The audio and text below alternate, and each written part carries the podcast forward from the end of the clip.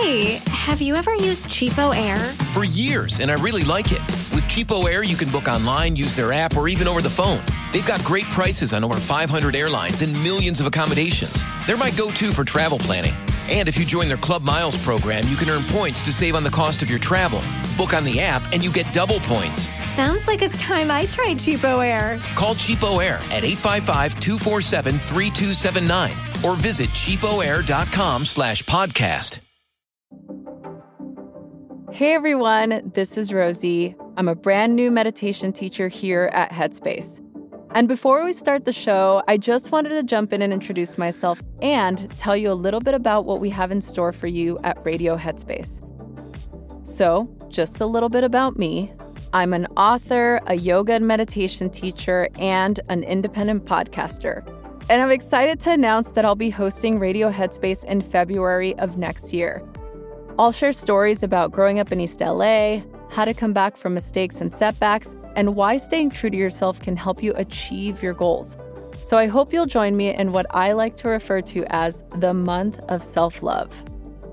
For now, and over the next couple of weeks, we'll be playing some of our favorite Radio Headspace episodes to help you work with feelings that come up at the end of the year, whether it's embracing change or finding the strength to let go of unhelpful feelings you're holding on to. You know, all the emotions that come with another year in the books. Today, we'll hear from my good friend Dora. She has some advice on how to care for yourself after setting boundaries. This time of year, you may have had to set some boundaries at work so you can spend much needed time with the people closest to you. Or maybe you've had to set boundaries with friends and family members you have complicated relationships with. Whatever the case, Dora has some advice to help you put self care first. I hope you enjoy. Headspace Studios.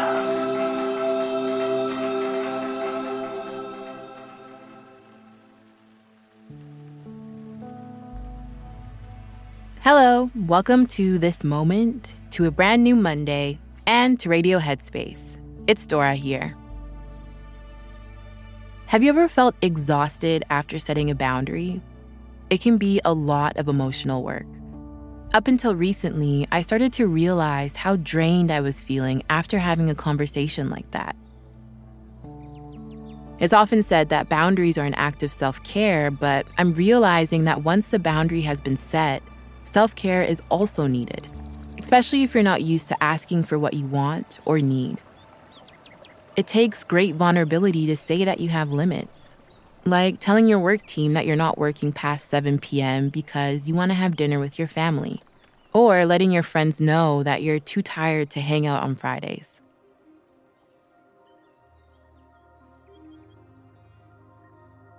I love what Dr. Brene Brown says about the aftermath of putting ourselves out there after taking that big emotional risk. It may all go south, and we may not get the outcome we hope for. Here's the thing though being vulnerable also gives life to creativity, to joy, to courage, to authenticity, and can help to strengthen the right relationships. So, when we set boundaries, as much as we think it's about the other person, it really has to do with ourselves. Can we accept that things may not work out in our favor? That the boundary may not be well received, or that we really have no idea what to expect? In doing so, the initial sting can be soothed and not linger for longer than it has to. Just the other day, I was sharing in a group chat with two of my friends how tiring boundaries can be, and they felt the same way.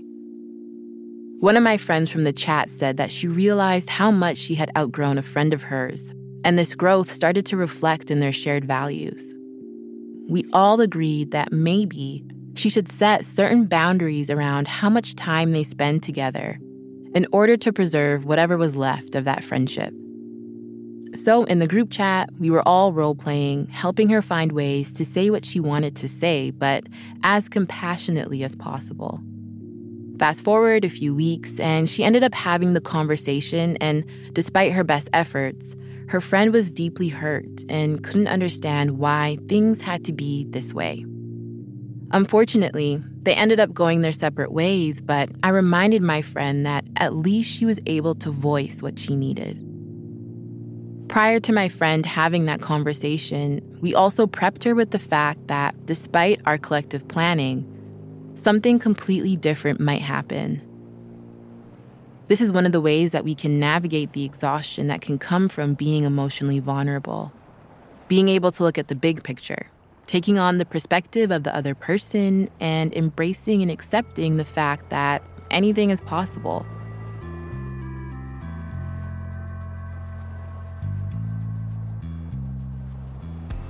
A meditation teacher of mine encourages us to practice what she calls energetic hygiene before and after having vulnerable conversations with people. The energy of the conversation may linger with you throughout the entire day, maybe even for weeks. Sometimes I'll imagine a thick cloud like presence above my head or around my body. I'll envision it forming into a ball outside of me and sending it down to the earth soil. And this is just one of the ways that we can begin to emotionally clear other people from our personal space and stay connected to our own needs. Now, this doesn't mean that we don't care about them, but we aren't taking on how they feel. I'll leave it there for now. And I also love being able to hear more about your experiences and thoughts. So if you'd like, find me over on Instagram at Dora Kamau and let me know how you found today's episode. As always, so grateful to have you here, and I'll see you next time.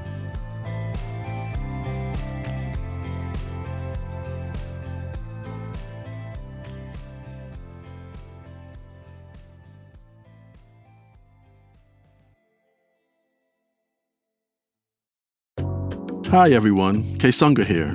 If you're here, I assume that you like Radio Headspace. And if you like Radio Headspace, you will love Dear Headspace. Dear Headspace is our weekly talk show featuring every teacher on the show and our wonderful host, Robin. We talk about life. There is a level of almost addiction here where mm-hmm. you're addicted to just information. It's like information overload. Relationships. Before mm-hmm. you can spread love and kindness to others, you have to first cultivate it within yourself. Yeah. And anything else you can think to ask us. The first step with any change that you want to make is that acceptance and that awareness. You can find it on the Headspace app or wherever you listen to podcasts. Hey, have you ever used CheapOair? For years, and I really like it. With CheapOair, you can book online, use their app, or even over the phone. They've got great prices on over 500 airlines and millions of accommodations. They're my go to for travel planning. And if you join their Club Miles program, you can earn points to save on the cost of your travel. Book on the app and you get double points. Sounds like it's time I tried CheapOair. Call CheapOair at 855-247-3279 or visit cheapoair.com slash podcast.